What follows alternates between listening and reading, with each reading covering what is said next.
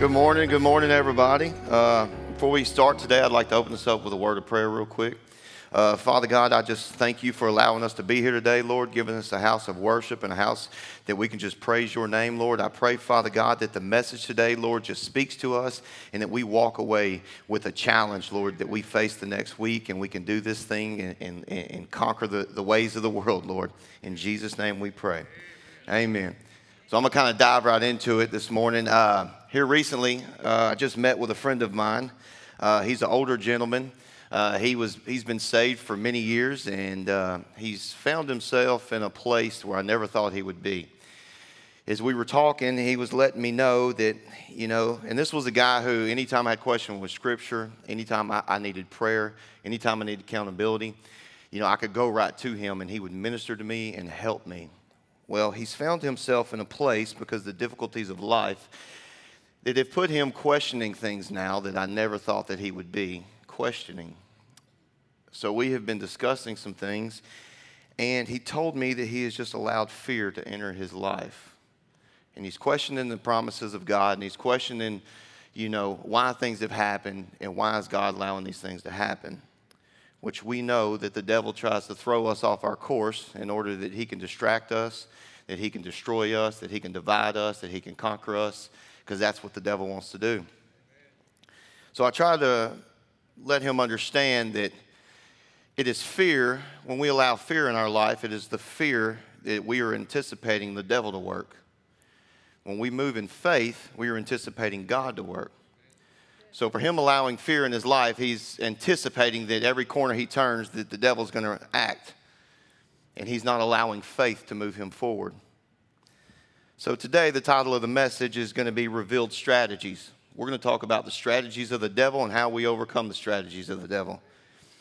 Today, I want to recognize the things that we need to do in order to overcome our enemy. Is uh, the first principle to any warfare is you have to know who your enemy is and what he's capable of.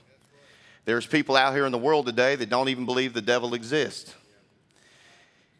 And the most powerful enemy is the one that is there that you do not think is there.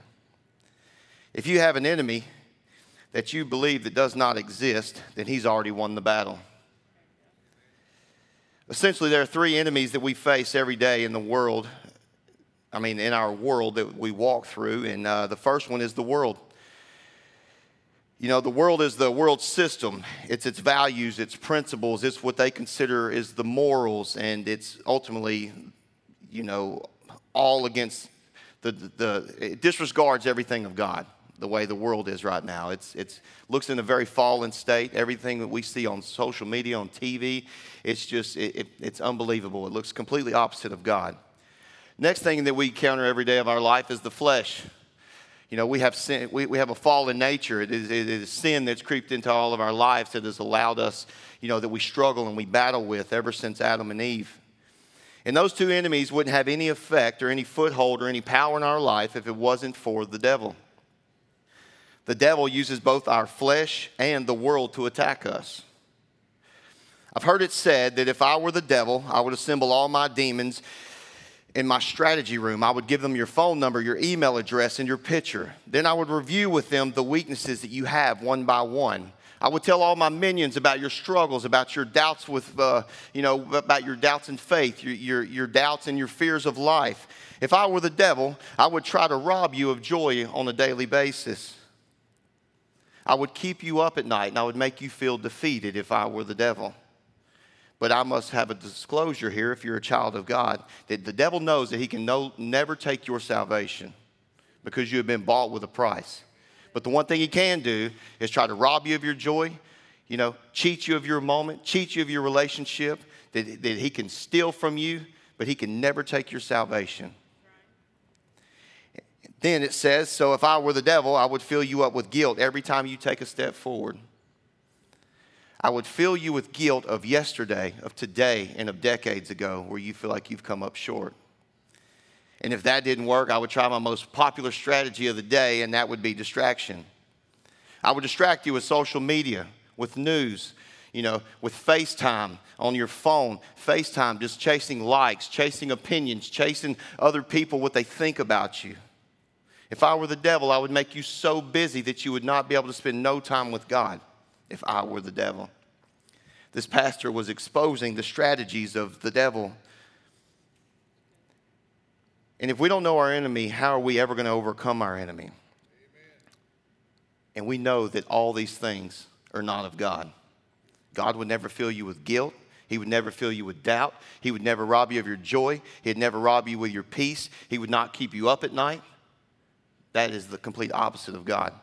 Ephesians 6:12 tells us that for we do not wrestle against flesh and blood, but against principalities, against powers and against the rulers of the darkness of this age, against spiritual hosts of wickedness in heavenly places. John Phillips says it like this that our enemies are not people, that we must see beyond people, that Satan may use people to persecute us, to lie to us, to cheat us, hurt us, or even kill us, but our real enemy lurks in the shadows of the unseen world moving people like pawns on the chessboard of time.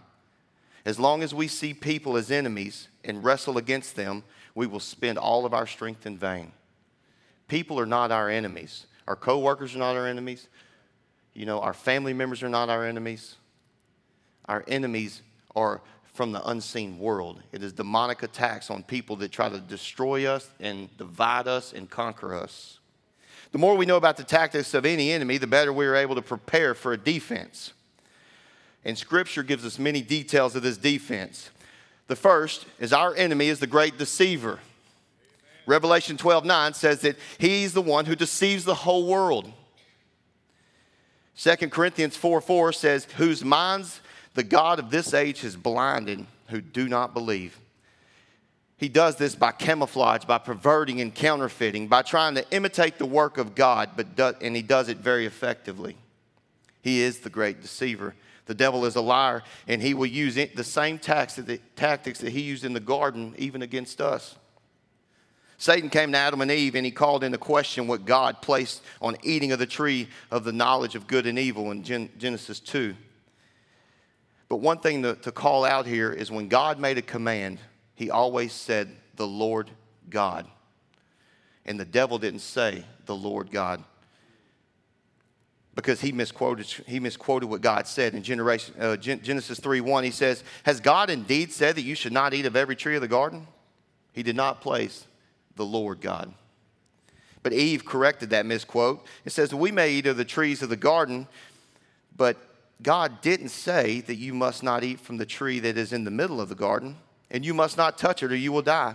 Satan tried again, telling them that, that they would not affect, you know, that they would not actually die, that God lied to them in an effort to keep them from becoming as wise as God Himself, because He deceived them. You know, there's some people that, that are Christians and the devil's deceived them, making them think that they are never going to be good enough, that they fill their, their, their, their mind with guilt, that they think that, that if they take one step forward, that they're just going to fall one step back. He, he, he manipulates the Word of God. I mean, if he's trying to deceive you, it's going to be the complete opposite of God. If God is good and a loving Father, the devil is the opposite of that. You know, and you would think by now that we would have caught on. He operates by pointing out the things that we don't have. That's what he did to Adam and Eve. Is he pointed out the things that they didn't have. And that's what God, I mean, that's what the devil often does to us, is he points out the things that we don't have. But let me tell you, the devil never reminds you of how, how many blessings you do have from God. He tries to manipulate you and twist your way of thinking, making you think that if I had a new truck, that if I had a boat, that if I had all these things, that if I had better clothes, that if I had a new phone, or, or if I just had what my neighbor had. But let me tell you one thing. If you're not careful, that the devil will create desires in you that will never make you happy, that will never make you feel complete or content you would just go from one thing to another. That is why so many people in this generation are just sleeping and going from one bed to another, one bed to another, because they're looking for something that they have been lied about and lied to. You'll never find your happiness chasing the things of this world. The devil wants nothing more than for you to worship anything but God.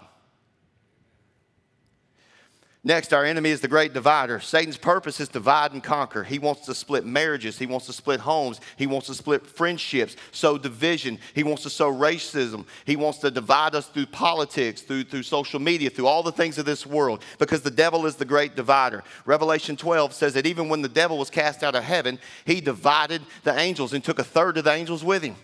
He has been causing division ever since he was created. Genesis 4 4, he instigated and caused division in the first family, putting Cain against Abel. The devil is the great divider. He is opposite of God, who said, Love the Lord your God and love your neighbor.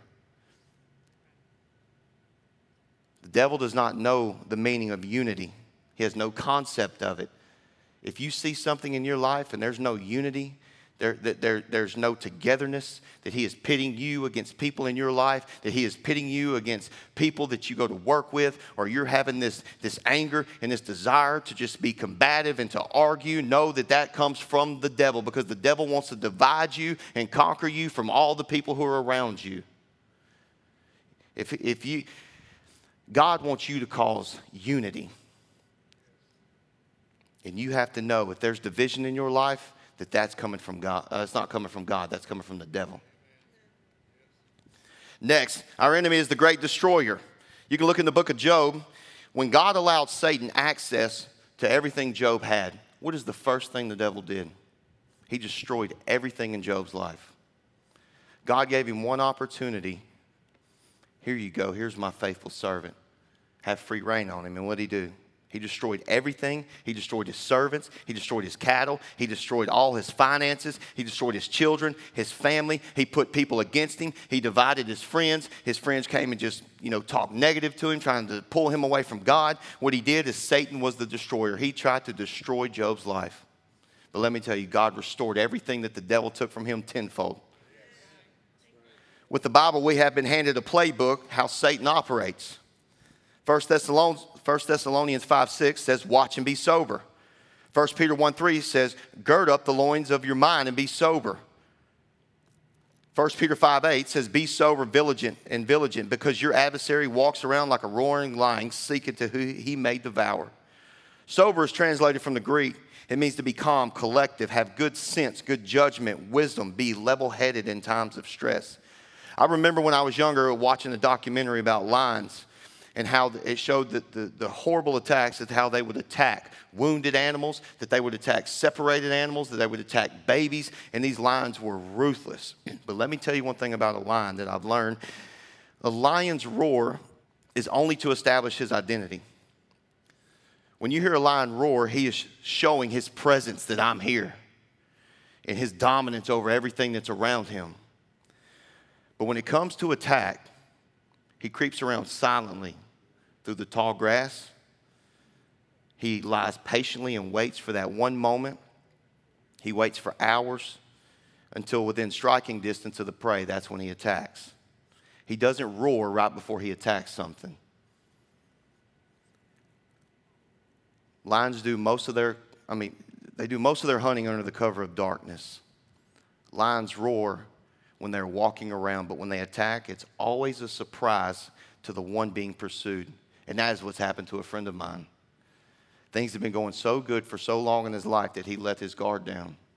And he allowed the ways of the devil to cause division in his life, to cause distraction in his life, and to ultimately try to destroy his walk with God. Because it was in silence that the devil attacked him. It was through those long nights sitting in the bed, overthinking things that were all against the will of God. As believers, we should not think that Satan is not roaring or drawing attention to himself or that he's not there because he has roared throughout history. His presence is known even if not seen.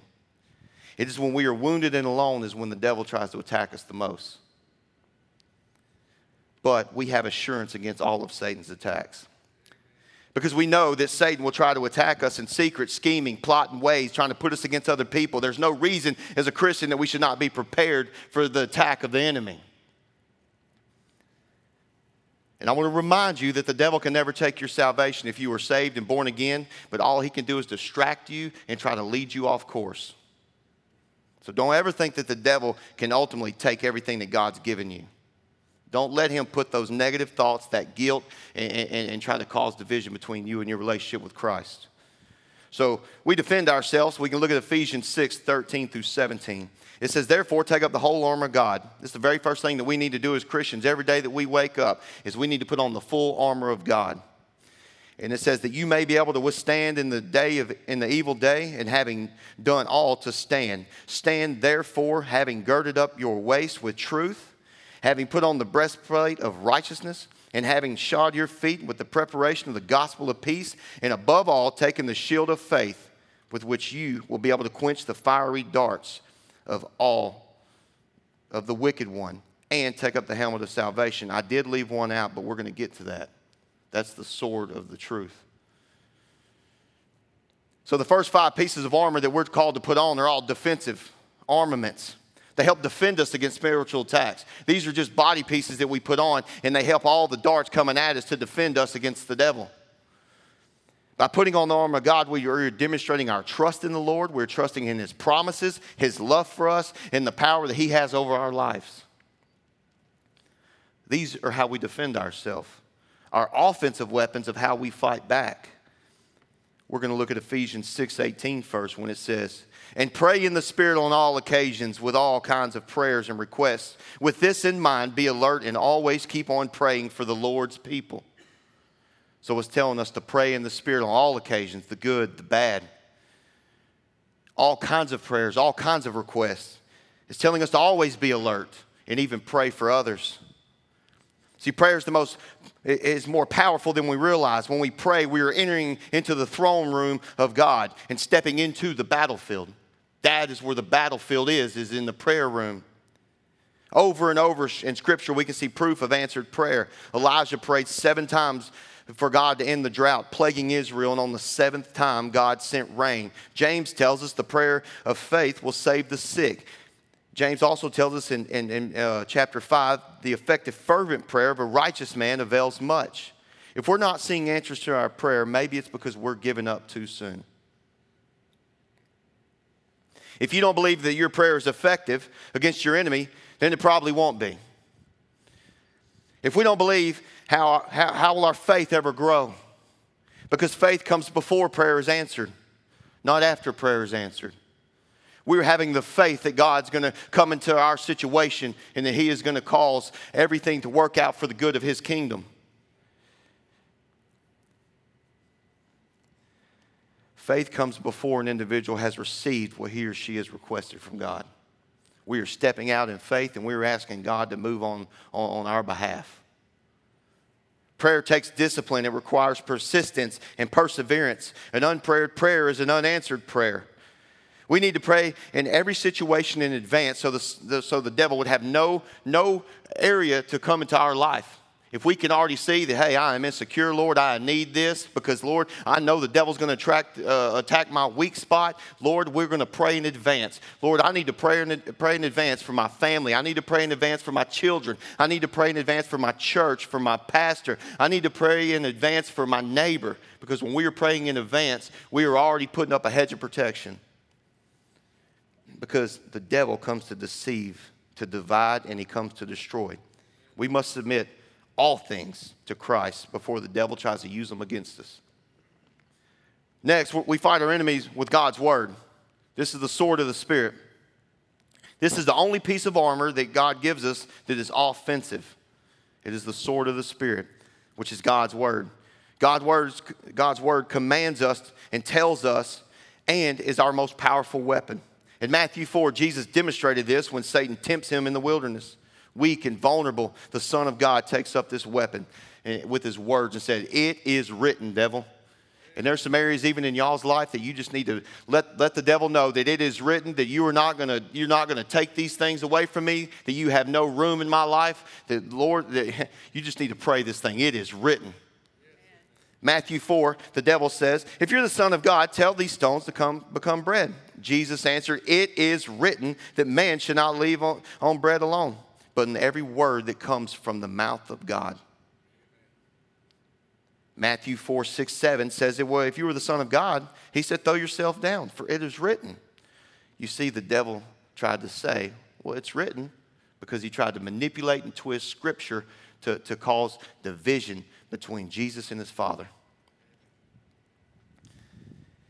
He says, For it is written, He'll command His angels to, concerning you, and they'll lift you up in, in, your, in their hands, so that you will not strike your foot against the stone. But Jesus answered him, It is also written, Do not put the Lord your God to the test. Matthew 4 8 through 10 goes on to say, Again, the devil took him to a very high mountain and showed him all the kingdoms of the world and their splendor.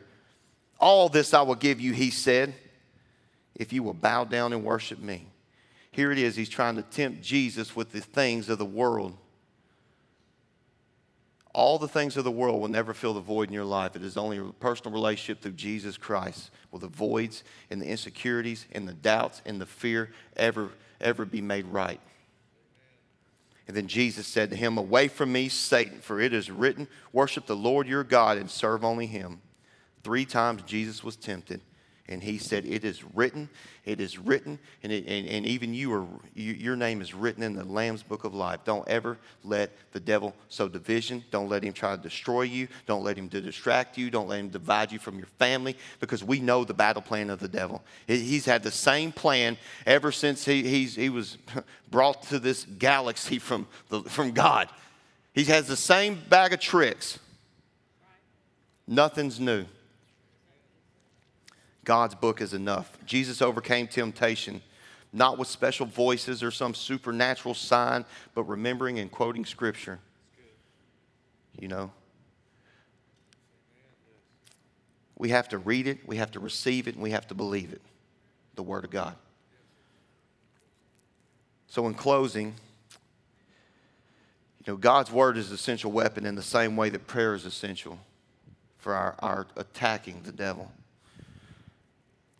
And in warfare, you need to always remember in 1 John 4 4, it says, But you belong to God, my dear children. You have already won, in, won a victory over those people because the Spirit who lives in you is greater than the Spirit that is in the world. The Bible tells us that if we are in Christ, we have already won the battle. Our takeaways today, I just want to remind you Know that Satan's plan for your life is to deceive you, to divide you, and to destroy you. Don't live in fear because if you live in fear, you're expecting the devil to move. It is our faith when we are expecting God to move.